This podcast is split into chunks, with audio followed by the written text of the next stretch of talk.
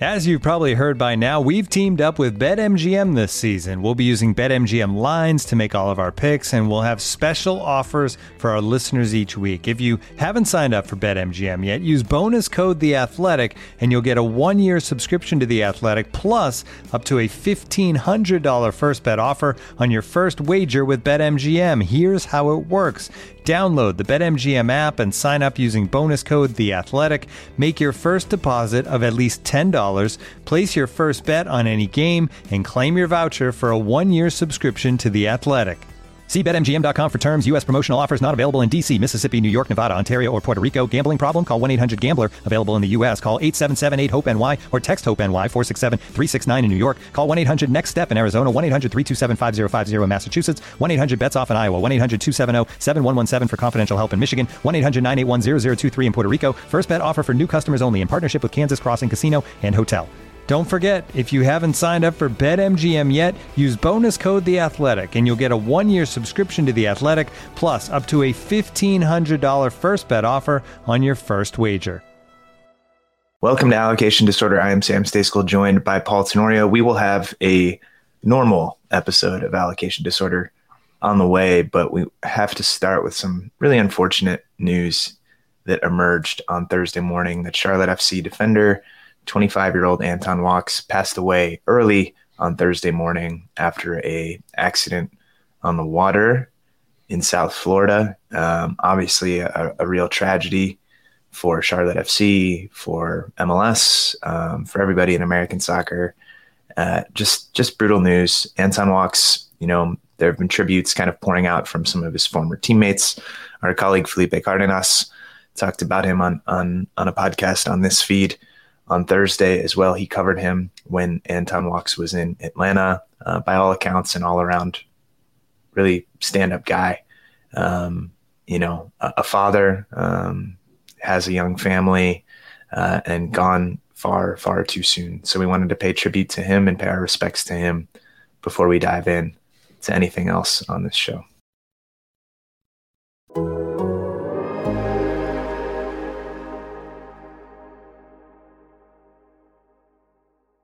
Welcome to Allocation Disorder. I'm Sam Stejskal. He is Paul Tenorio. Um, there's no non awkward way to transition from the tragic news of Anton Walkes passing into our regularly scheduled content. Um, so we're just going to do it awkwardly, I suppose. Major League Soccer and Liga MX uh, announced on Friday uh, at noon Eastern, right as this podcast was being released, that the Leagues Cup groups have been revealed. Um, we have some clarity on that tournament, which of course is going to kick off in July, running from July 21st and through August 19th. The MLS regular season will pause at that stage, and we will move into the inaugural edition of this competition, which of course will have 15 different groups, 47 teams. Um, Paul, it's, it's going to be kind of an unwieldy beast in some ways. It should be pretty cool in some others. Um, but we have an idea of, of what it's going to look like uh, on the field now. We know when we know what games we're going to be seeing in the group stage. Um, we'll run them down in a moment here, but there are some ge- geographic things in play. Um, there are also some geographic oddities. Uh, my favorite being Tijuana in the east. Uh, Tijuana, of course, is uh, just south of San Diego, very much not on the eastern part of the continent, but here we are. Um, so yeah, Paul, what do you make of this, and uh, and what what kind of stands out to you? I mean, I think you know, I guess I'm I'm kind of excited. I guess for some of these games, I'm less excited for others. I think that was always going to happen with with Leagues Cup. That's the I nature think, of any of any competition, I think. Yeah, and there are games that are going to be really cool and fun, and I think it's important for more competition to occur between League MX and and MLS. Um, but yeah, until this until these games start to happen, I think we're all kind of going to be a little bit curious as to how they're played out. You know, what kind of teams are fielded. Uh, obviously, the the te- the leagues are going into a pause, so you expect it to be the very best, and the hope is that the atmospheres are really good at these MLS stadiums. I'm most curious about the MLS on MLS games and just kind of what that will feel like. Um, but yeah, of course, anytime now we we have games like Tigres against Portland or Monterrey against Seattle or, you know, you know, even America against Columbus Crew, like for me, I, I, I'm going to take something out of it. I think it's an important measuring stick for the league. I think it's hopefully something that can push the league forward, especially if they don't perform well in the in the opening version of this tournament. Um, but yeah, I, I also feel like it's going to be kind of a wait and see for me, just to kind of get a vibe for like how how seriously these teams take it, how real the competition feels in its first year, and and whether they can have that intensity that we experience with like the later rounds of CONCACAF Champions League. I think I think it will. I think it kind of has to. All right, and with that, let's just run down the groups, Paul. Back to front. Starting in the West, three groups out there. The first one, Tigres, Portland Timbers, San Jose Earthquakes. The seeding for these are done by MLS Supporter Shield finish in the standings for 2022 season. So Portland is the number 14 seed, San Jose number 25, and then of course the geographic considerations are also taken into play. All of these games are going to be taking place in the United States and Canada and MLS stadiums, then we'll be in Mexico. Um, West number two, Monterrey, Real Salt Lake, Seattle Sounders. That to me is, I think, a pretty interesting group. West number three, LA Galaxy, Leon, and Vancouver Whitecaps. We then have a Central, a South, and an East division. Paul, I don't know if you have them up. You want to go? You want to? You want to take Central? So I'm not talking for ten straight minutes here. We can alternate. We can go back and forth. sure, no problem. Central one is uh, Club America, Columbus Crew, and the expansion St. Louis City SC. That the number 28 seed for MLS. Central two is Puebla, Minnesota United, and Chicago Fire. Central three, Chivas, uh, FC Cincinnati, and Sporting Kansas City. Central four, Nashville, Toluca, and Colorado Rapids. Sam, I'm going to keep going and go to South. You can wrap it up in the East. Sounds good. Um, South one, Austin FC, Mazatlan, and Juarez. Uh, so- South two, Santos Laguna, Orlando City, Houston Dynamo. South three, Cruz Azul, Inter Miami, and Atlanta United, which is a very interesting group, uh, just with Inter Miami and Atlanta United and Josef Martinez. Yeah. Uh, South four, FC Dallas, Necaxa, and Charlotte. I kind of wish Dallas had a bigger, bigger club matchup personally. Yeah. Um, but Houston Santos Laguna could be pretty cool, uh, as could Austin Juarez. Although Juarez isn't isn't isn't an Liga MX Titan for sure. Um, but I imagine the atmosphere at that game will be cool. As I think the most intriguing atmosphere for me is maybe St. Louis America. America obviously travels everywhere they go. A huge, huge, huge fan base. In St. Louis, the crowds there should be amazing in this expansion season. I don't know that the matchup on the field is going to be particularly good, but the one in the stands could be could be real fun. Anyway, in the East, I, I really quickly, I also want to Yeah. say, I also wish that there was a like a, a bigger club in the Chicago group because I would have loved to see Yeah. how many fans came out to Soldier Field for a game, and who knows if the Fire will actually advance out of their Puebla. Puebla mid-size, not a small, not a Yeah, small. I mean, one. we'll see, but like, imagine like if one of like the like I, I was at the Cruz Azul game here in Chicago, and and they had a decent crowd, but like. I would, I would imagine Yeah, if that it was you know, it could have really or- packed yeah. out Soldier Field. It could, could have been kind of cool. All right. In the East, aforementioned Tijuana in in a group with Philadelphia and Querétaro. Um, there there aren't really good teams to put in the East Division from Mexico, just it, generally speaking. But it's kind of funny to have a West Coast team in this. Uh, East two, Montreal Pumas and DC United. Um, a classic Montreal Pumas matchup. I believe they played in, in a previous incarnation of CCL. Maybe maybe I'm making that up, but either way, Montreal does have a long history against Mexican teams in that competition. East three, NYCFC, Atlas, and Toronto FC. NYCFC, of course, having played Atlas in the Campeones Cup just a few months ago. Um, and then the fourth and final group here Red Bulls, San Luis, and the New England Revolution. LAFC and Pachuca getting buys. They don't have to play in the group stage. LAFC as the MLS Cup champion, Pachuca as the, uh, God, the combined Apertura, Clausura, best champion, most points from those two seasons. They get a buy. Top two teams out of each of these groups will join them in the round of 32, and then single elimination all the way to the final um, with some CCL berths on the line for the top teams in this competition.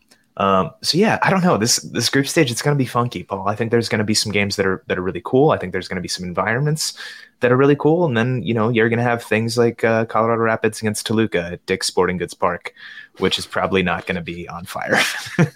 Yeah. Yeah, I mean it, that's the thing is like there are going to be some games like you said that are worth watching, worth all of us tuning in with great atmospheres, and then there are going to be games that are going to feel flat, com- especially compared to some of those bigger games. You know, like, and it's even even stuff like FC Dallas against Charlotte. You know, like the MLS matchups, Nashville, Colorado, like they're just going to feel like kind of very normal mid-year games in I one mean, way, but they're don't- in the other, right? There's there's stakes. Yeah. I mean, the question is like, is the financial motivation that that MLS, you know, has said is going to be there for players going to be enough? Is the are the Champions League spots going to be enough?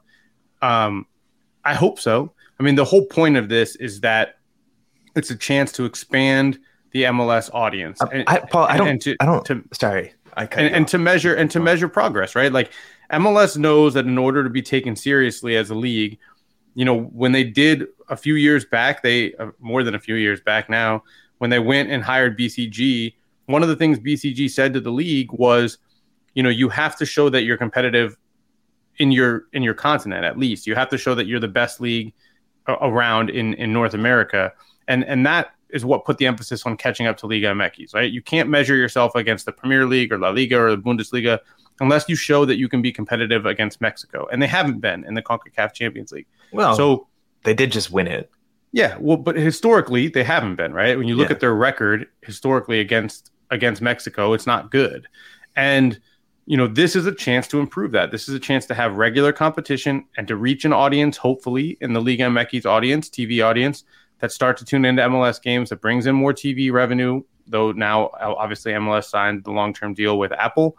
Um, there, are, there, there's a reason to do this, and and the, I think the biggest hope is that you can you can create a relevance for the league that didn't exist before um, simply by competing with with the Mexican league. So I hope that these games feel the way I expect them to feel, especially once we're out of the group stage. I Sam. mean, Like, are, are you are you concerned that teams aren't going to take this seriously?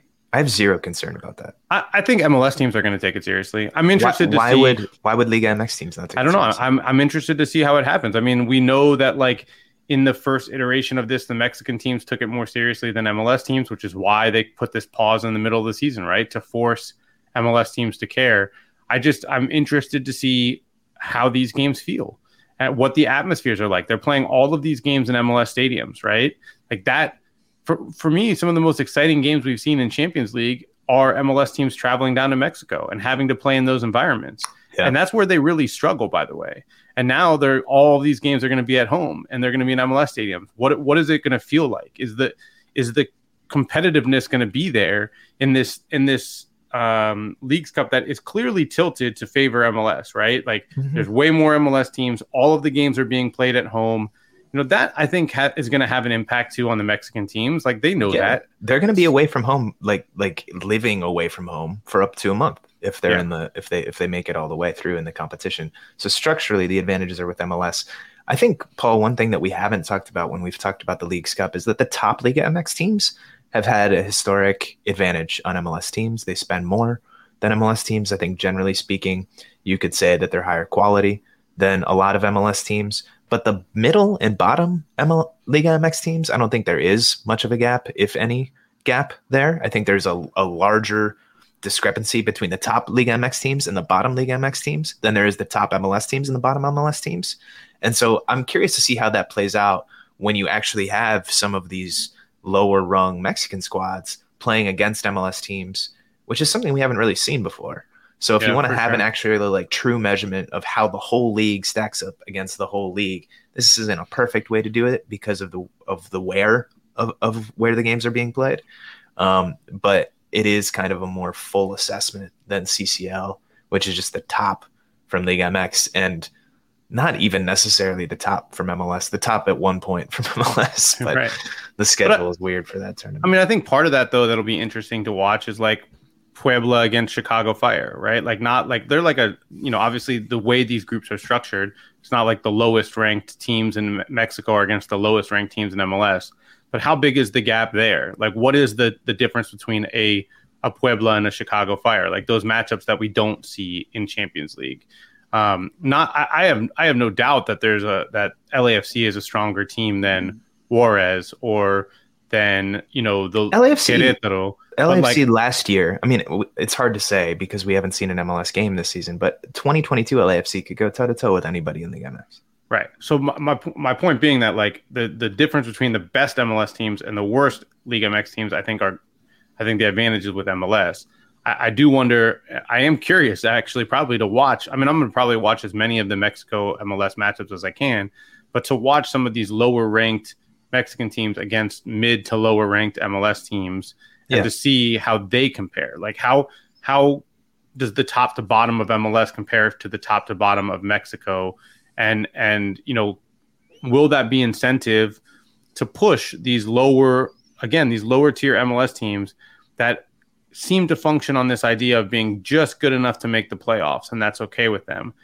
Like will be will being in this competition create some sort of incentive for them to go a little bit harder, for them to try to catch those those top MLS teams. And and you know, again, will these matchups against mid to low level Mexican teams, if they're in their group, you know, provide some perspective on that, like Toluca, Colorado. You know, like I, I just I'm interested to see how those those games unfold.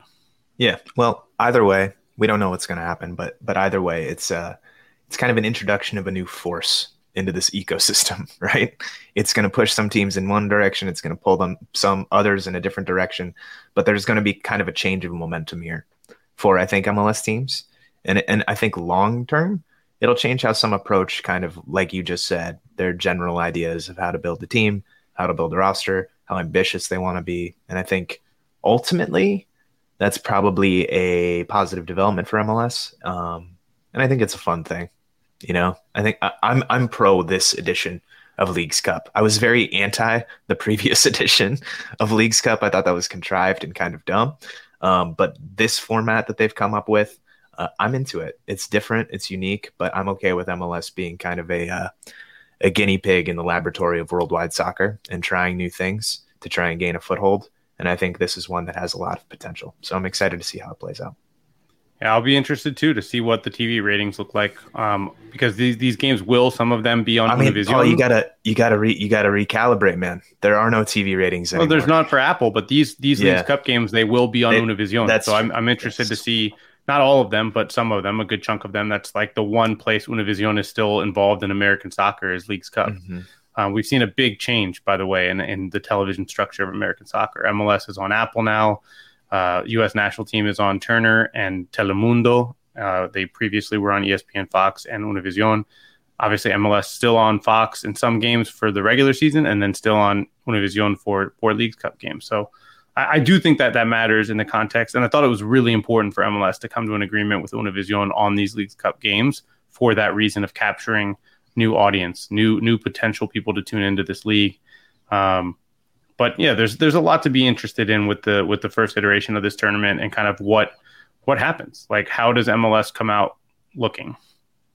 Are there any matchups that, that stand out to you in particular? Like, like in what way? I mean, there's definitely like I have anyway. so many different ways uh, of game. Like I just said, like I'm kind of interested in some of these like lesser lesser games, like DC yeah, United. No, we, we know we know what you said. We were listening. But, any any anything else? Anything? Yeah, else I mean, I think Tigres Tigres Timbers. Like I think that will be a really interesting game. I I mentioned the Columbus America game. I I just think like guys like like uh, Cucho playing in these games always tend to entertain. You know, I yeah. feel like there's there's a chance for that to be a really good game.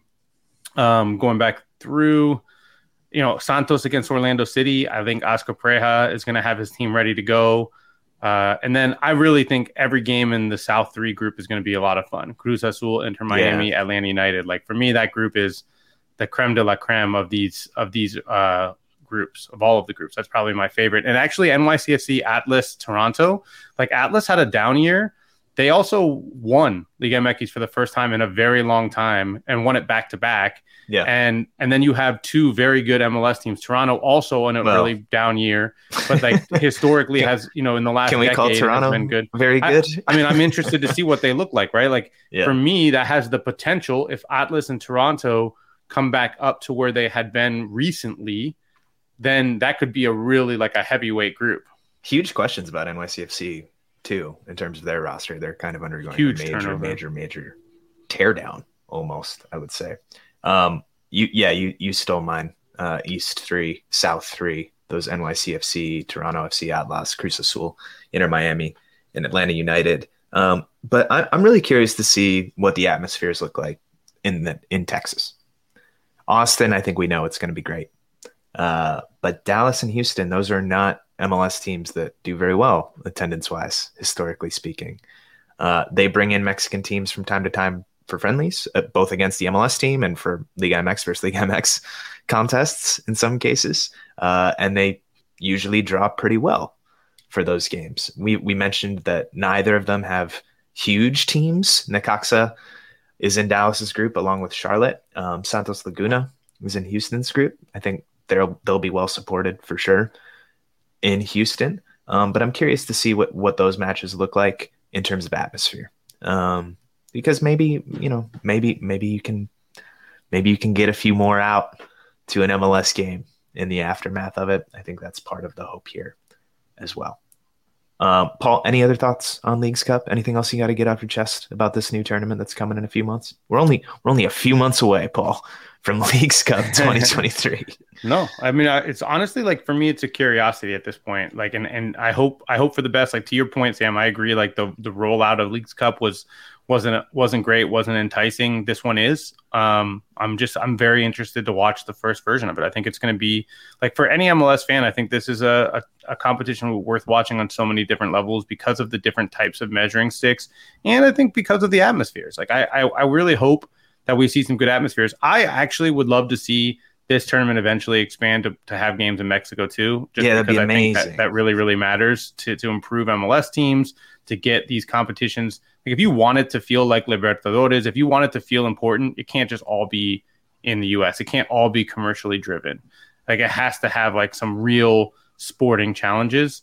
Um, but you know, maybe maybe we'll be surprised maybe that's, and we'll get maybe that's the realm of CCL. Yeah, I, I mean, it definitely is the realm of CCL. But if yeah. they want this competition to eventually, and I think they do, to overtake it and to, you know, be more important and and be or be as important, like they they have to start to.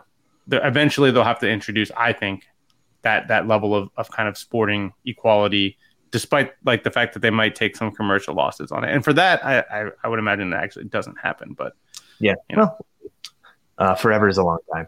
So we'll see how it shakes out. Um, Paul, there is at least one member of the current U.S. men's national team roster who will be representing, or currently represents at least, a Liga MX club.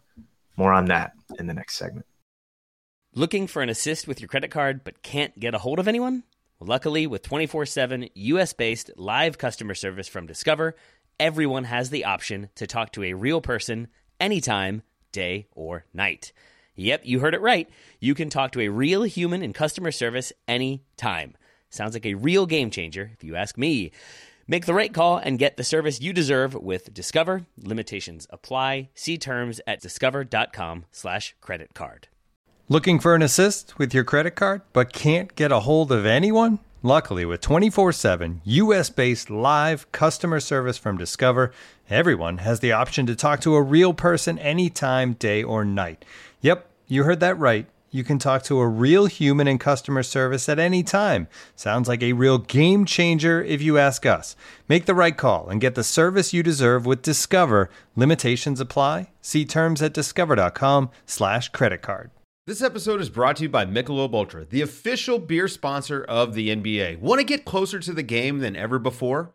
Michelob Ultra Courtside is giving fans the chance to win exclusive NBA prizes and experiences like official gear, courtside seats to an NBA game, and more. Head over to michelobultra.com slash courtside to learn more. This episode is supported by FX's Welcome to Wrexham. Celebrity owners Rob McElhenney and Ryan Reynolds' small town Welsh football club has finally been promoted into League Two after 15 seasons in the National League. Dedicated staff and supporters celebrate the team's return to glory while bracing for the newfound challenges that come with being in a higher league. Will Wrexham AFC stand up to the challenge and rise again into League One? FX's Welcome to Wrexham, all new Thursdays on FX, stream on Hulu. Paul, Leagues Cup is not the only significant announcement that we had this week. The U.S. men's national team's January camp roster was also revealed. The USMNT are playing against Colombia on January 20, 28th. Excuse me, I got my, my dates mixed up there.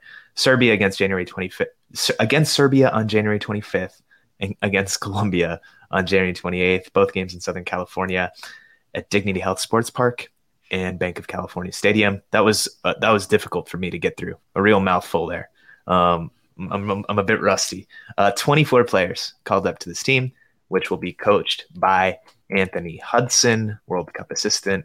Um, of course, the U.S. does not have a full time head coach as of now uh, for a variety of reasons that we've discussed on previous shows. Uh, Paul, do you want to run down the roster? Do you want me to run down the roster? Yeah, I'll, I'll jump in. I'll start off. Uh, I, I want to start by saying that this is um, a, January rosters are typically filled with domestic players. This is kind of a unique January roster. It's a record breaking. yeah, just, roster. just for the number of players who are not based in MLS. A lot of players who aren't getting playing time in Europe or who have just moved and are still integrating in, um, aren't playing significant first team minutes, have been released for this roster. And for that reason, I think it's one of the more intriguing, um, interesting January camp rosters. Uh, with that said, I'll start with the goalkeepers uh, Roman Celentano from FC Cincinnati, Sean Johnson, unattached yet to sign an MLS, MLS one of the top agent. MLS free agents, and Gaga Slonina, who we know was a Chicago Fire goalkeeper, moved to Chelsea in January, not getting minutes right now at Chelsea, understandably so. He'll be at January camp. Um, Can't believe def- he hasn't broken in yet. Right. Uh, defenders Jonathan Gomez, uh, formerly of Louisville City, I think started at FC Dallas Academy, moved to Louisville City, then moved to Real Sociedad. Um, he'll he'll be in camp, uh, a dual national. Julian Gressel recently became a U.S. citizen. This he is gets a cool a, an invite. That's a cool to, one, to national team camp. DeJuan Jones, I think that's a guy who you really wanted to see in a U.S. camp. Sam, he's on the team. Aaron Long, the first World Cup veteran that I've mentioned, uh, with a new team. Sam, LAFC defender, yeah. Aaron Long, not New York yeah. Red Bulls. Uh, Jalen Neal, a U.S. under 20 national team center back uh, made this team. Sam Rogers, who plays in uh, Norway with Rosenborg, a center back. John Tolkin, and that's one of the names I'm actually I think has a good chance to break into the full national team at left back. And Walker Zimmerman, a captain for the USMNT uh, during qualifying, a starter at the World Cup, is on the roster as a defender as well. Sam, I'll let you do the midfielders and the forwards. Okay, cool. So first midfielders, Paxton Aaronson, now of Eintracht Frankfurt, recently of Philadelphia Union. If he plays, in either of these games, the Aaronsons would become the eighth brother duo. Obviously, Paxton's older brother is Brenden to get U.S. caps. Uh, Kellyn Acosta of LAFC, Aidan Morris of Columbus Crew. Uh, intrigued by him. I think you know he had such a huge performance at MLS Cup 2020, and then did his ACL in 2021 and missed most, if not all, of that season but a talented player for sure. So interested to see if he's able to get a chance. Paxton Pomykal, FC Dallas, just got a new contract as well. Alan Soñora, unattached, has spent a lot of time down in Argentina. Paul, I know he's a guy that you're intrigued by. And Eryk Williamson, a, a guy who who I think, you know, maybe would have been on the World Cup roster had he not suffered a major injury shortly after the 2021 Gold Cup. Um, on the wing and up top, Paul Arriola making his return after not going to Qatar. Uh, good for him for being here. I'm a little bit surprised that he even accepted this invitation, um, considering he didn't make the team and, and his age. But um, you know, I think obviously representing the U.S. means a lot to him, so it's cool to see him back in the fold, at least from an emotional perspective. Cade Cowell, San Jose Earthquakes youngster, Jesus Ferreira, World Cup veteran, Matthew Hoppe. Will he bring his Greg Berhalter face T-shirt with him to this camp? Probably not. Um, but he of Gold Cup fame hasn't gone well for him on the club level since then. Uh, he's now at Middlesbrough, not playing much there. They're comfortable releasing him for this. Emmanuel Sabbi from Odense, probably not pronouncing that correctly, in Denmark. Brandon Vazquez, he's the one I really wanted in Qatar. And then Paul, the guy that I teased at the end of the last segment, Alejandro Zendejas of Club America. There's a whole saga there. He's actually played for the Mexico senior team twice. Born in Juarez, grew up in El Paso, developed in the Dallas Academy, signed a homegrown deal with them many years ago at this point, but has spent almost all of his career in Mexico, in Liga MX and in the second division, and now doing well for America. Um, he was kind of a candidate to make the World Cup team for Mexico but FIFA kind of got involved. There was some controversy. There was some scrutiny applied with to FMF, and you know, for now, he's with the U.S. team. So yeah, I mean, I'm he played illegally.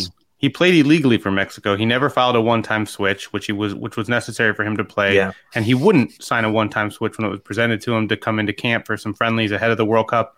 And that essentially ruled him out of Tata Martino's World Cup squad.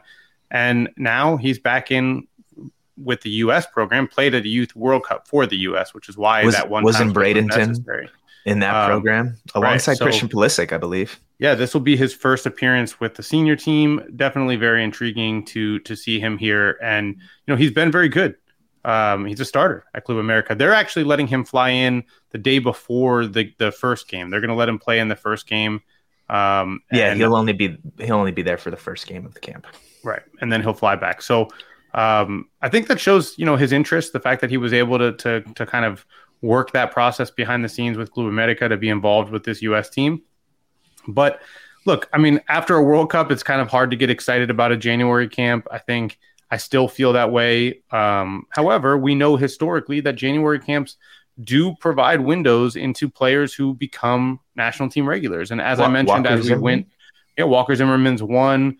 Um, there have been a, a number of names. Graham There- there Zusi, a Matt. Besler guys who came through. Clint Dempsey's a January camp guy. I mean, so you know, when I look at this roster again, I, I mentioned John Tolkin. I think he's got a legitimate chance to push his way into the picture. Jonathan Gomez as well. At left back, that's a position of need. Um, you know, do we do we think we'll see Aidan Morris? You, you know, when you talk about the drop off at the number six position behind Tyler Adams, it's a role that Kellyn Acosta kind of filled, but that's not his natural spot. You know, It's a guy like Aidan taking, Morris, man. somebody who can grab a hold of that job. So there are reasons to to to kind of tune into this game, these games. Brandon Vazquez up top, you know, his first chance to play for the U.S. Will he produce in January camp? Um, there, yeah, there, there's reasons to watch these games. It'll certainly be a different vibe than what we're used to with this U.S. team recently. Um, just considering, you know, the the the World Cup was uh, only a couple months Yeah. ago, and then usually there's a little bit more space between a World Cup and January camp since they're usually played in the summers. A little bit of a come down, definitely, from the stakes of those matches to the stakes of these. I think you took most of my guys that I'm interested to see. For me, number one is Vazquez. You know, I, I've talked about this a lot on the show. I've written about it pretty extensively. I thought he should have been at the World Cup for the U.S. I, I saw he gave a quote to our buddy Michele Giannone at MLS Media Day. I guess that was last week now.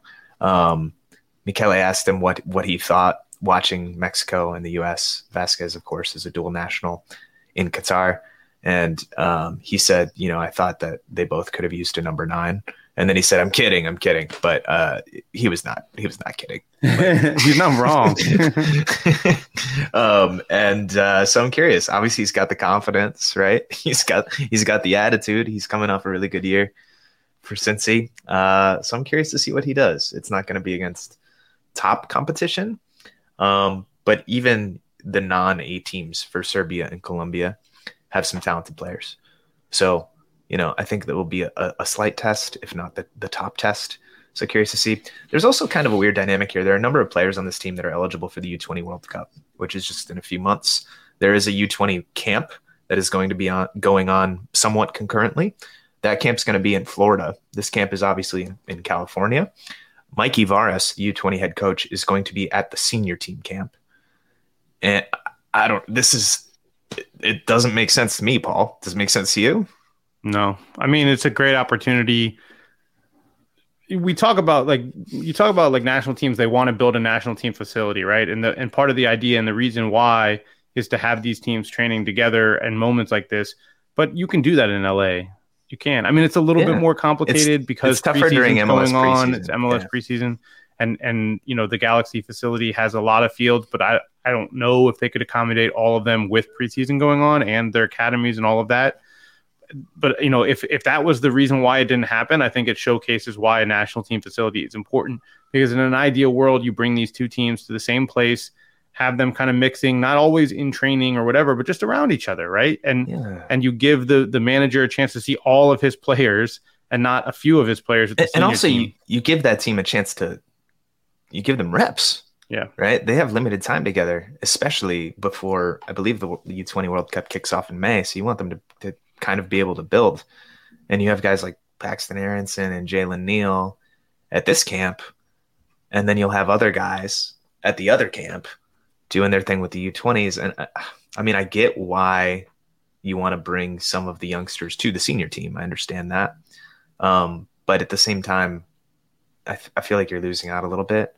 And maybe you're not hurting it, but you're not optimizing your chances for what you can do at the U20 World Cup in just a few months. So that is less than ideal. Um, but yeah, apart from that, uh, we mentioned it. There are seven non MLS players in this camp, which is the most ever for a January camp. Um, so I don't know. I don't know if it's Camp Cupcake. I don't know if if there's other some other derogatory term that that has been out there percolating for this one. It's certainly not the full team, um, but it's a little bit of a different flavor than a typical January camp. And I think it. I don't know. I'm more interested in this one than I was in like the MLS fitness pre World Cup qualifying camp that they had a year ago in in some bizarre way. Yeah, I mean, I, there are some interesting conundrums too. Like, like you bring Sean Johnson in, who's a guy who is a veteran at the World Cup, and I, in my my opinion, if you're bringing Sean, like you probably should play him. But I would like to see Gaga like get get some get a chance. So maybe they split the two games. Yeah, I mean, there are two games. Um, you know, but uh, I think it'll be interesting to see how they balance stuff like that. You know, and and you're right. Like when I saw Paul Arriola's name, it reminded me of an interview I did with Sacha Kljestan about getting cut from World Cup team and he talked about the same thing. He got invited to the first friendlies right after the World Cup that he got cut from um, in 2010, and he talked about like having to get through that mentality of realizing like how close you were to a World Cup roster, and that you're right back into the next group. And it wasn't a January camp for him; it was friendlies in the fall with like basically yeah. the most of the team.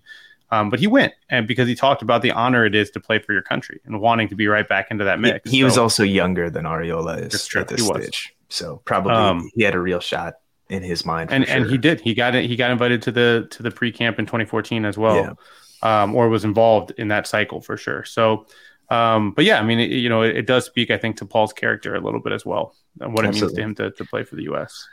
Well, Paul, um, any other thoughts? Any anyone that you were expecting to see that isn't on this list? No, I, I, had no. I had Sam. I'll be honest. I had very few expectations around this January camp roster. It wasn't keeping you up at night. No, it was not. It was wow. not. Well, that makes one of us. Uh, I'm kidding. Um, but I, I, I, do think there are some some interesting ones. I'm curious to see what Alan Soñora looks like because I just haven't seen that much of him. He's one of those guys that is always tossed around as like, oh, this guy's doing things, but like no one ever really watches more than just clips for the right. most part. Could be coming to MLS soon. But Greg Berhalter shouted him out once or twice as, as a guy who was kind of on the radar. So um, we'll see if he can he, he can make an impact or make an impression one way or another.